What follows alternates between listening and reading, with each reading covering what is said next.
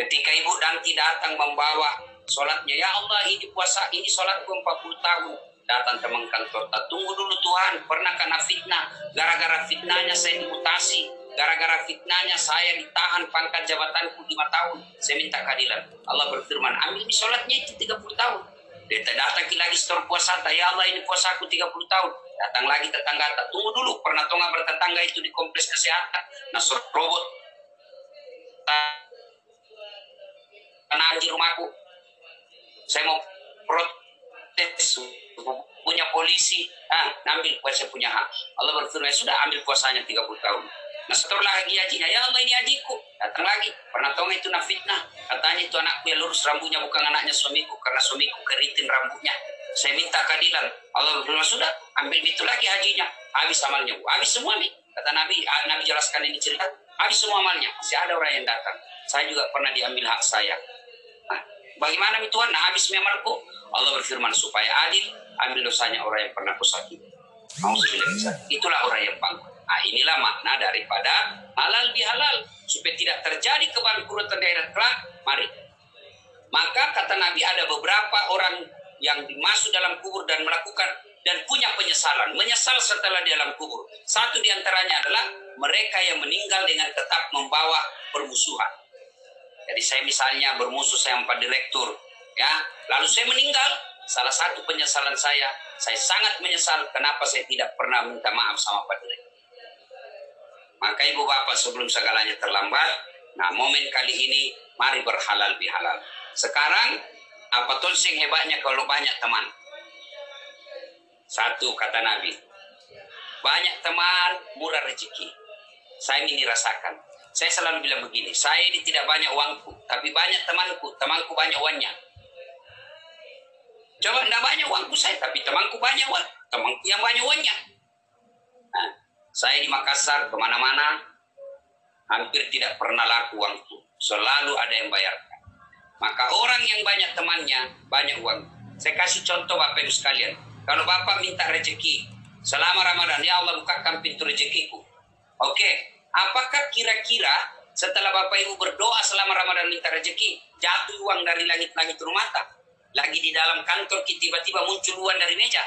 Tentu tidak. Lalu siapa yang bawa itu uang? Tangan teman kita. Maknanya makin banyak sahabat, makin banyak teman, makin banyak orang yang akan datang. Tangan-tangan manusia yang datang bawa rezeki. Nah, yang kedua, orang yang menyembuhkan persaudaraan, orang yang banyak temannya, insya Allah panjang umurnya. Kenapa bisa? Banyak doakan. Meninggal maki, lewat orang di eh, sehingga aku dulu. Baik sekali ini orang waktu hidup. Tidak ada orang musuhnya, sehingga bacakan fatihah. Nah, itu kalau baik. Tapi sebaliknya, kalau kita jelek, jangankan kita mati. Hidup aja, nah doakan ki orang sial.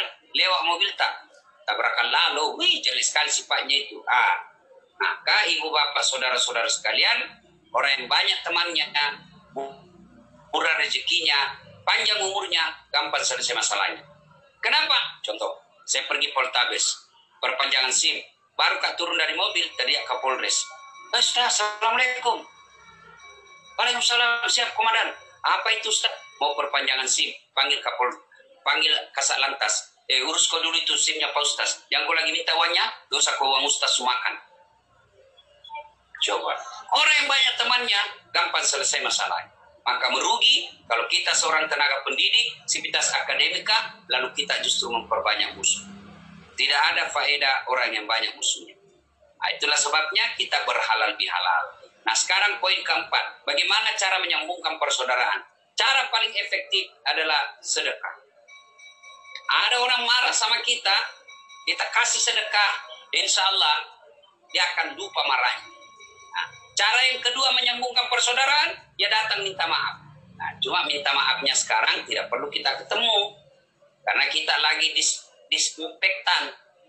Ya. Eh, salah ya, apakah? Dis Dis social distancing. Distancing.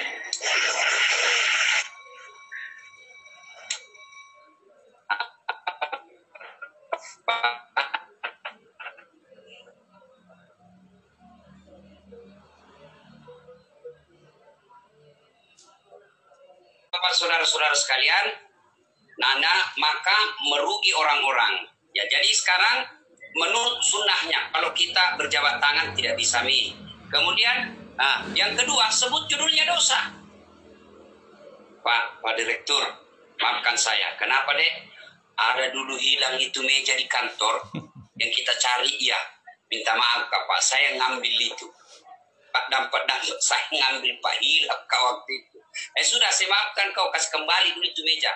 Nah, itu bahayanya kalau barang kantor diambil tidak sah kalau kita tidak sebut dan tidak sah kalau kita tidak kasih kembali. Bagaimana kalau hancur di rumah Ustaz? Ganti.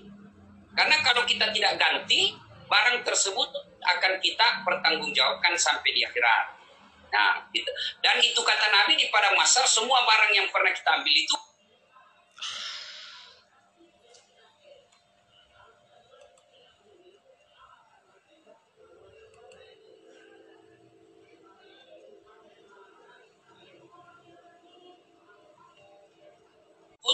kembali besok sebelum menyesal ya? Nah, bapak kan cuma kalau minta maaf nanti. Nah dengar juga ini bu. Nanti ibu-ibu kalau suami minta minta maaf suruh memang sebut judulnya. Tiba-tiba selesai dengar ceramah ini Nabila minta maaf ke ibu. Nabila suaminya Nabila istrinya apa itu main pak?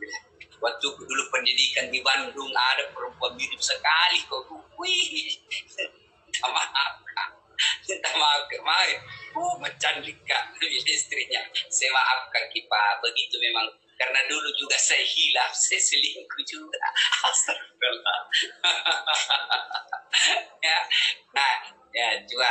Ya tapi kalau risikonya lebih besar jangan kipat diam-diam maki saja. Kalau kita pikir bahwa emak jaldo emak jaldo yang makna nana ya eh, sudah diam-diam saja. Ya. Tapi kalau berkaitan dengan barang tetap wajib dikembalikan. Itulah sebabnya Nabi pernah bersabda, andai saja boleh kau memilih dosa kepada Allah dengan dosa kepada sesama manusia, lebih baik kau dosa kepada Allah. Kenapa? Gampang tobatnya. Mengakui, menyesal, tidak mengulang, ganti kebaikan. Dosa apa pun kata Allah diampuni. Tapi kalau kepada sesama manusia syaratnya menjadi tambah. Apa? Minta maaf sambil bersangkutan. Kalau berkaitan barang, kembali barangnya orang. Maka ibu bapak saudara-saudara sekalian, inilah pentingnya halal bihalal ya. Mungkin ada persaingan jabatan, ada persaingan proyek, mungkin ada persaingan prestasi di kampus. Nah, pernah kita bermusuhan, pernah kita si kedeng ngati kata orang Bugis. Nah, halal bihalal ini mari kita saling memaafkan. Sakit hati Ustaz, biarlah sakit hati Allah yang balas. Dan luar biasa yuhibbul muhdisin. Allah mencintai orang-orang yang tidak saja memaafkan orang yang bersalah, tapi dia juga berbuat baik kepadanya. Apa yang disebut mukhlisin? Ini praktiknya. Ya, saya mendurhakai dan menyakiti hatinya Pak Ansar. Lalu Pak Ansar bukan cuma memaafkan saya, tapi besok dia datang bawa kang jalan kote di rumah. Ah, itulah yang disebut mukhlisin. Bukan cuma memaafkan, tapi juga berbuat baik. Masya Allah.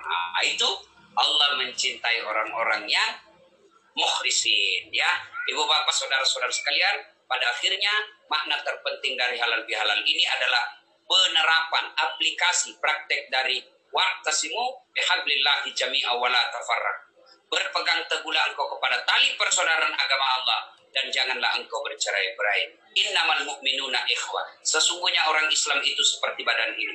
Coba lihat badan kita, Pak. Tangan kanan gatal tanpa disuruh kiri yang garuk. Tangan kiri yang gatal tanpa diundang kanan yang garuk. Gatal dua-duanya kerja sama. Nah, begitu mestinya kita di politik negeri. Ya, ada jadi tangan, ada jadi kaki, ada jadi kepala. Coba saya kasih ilustrasi sederhana.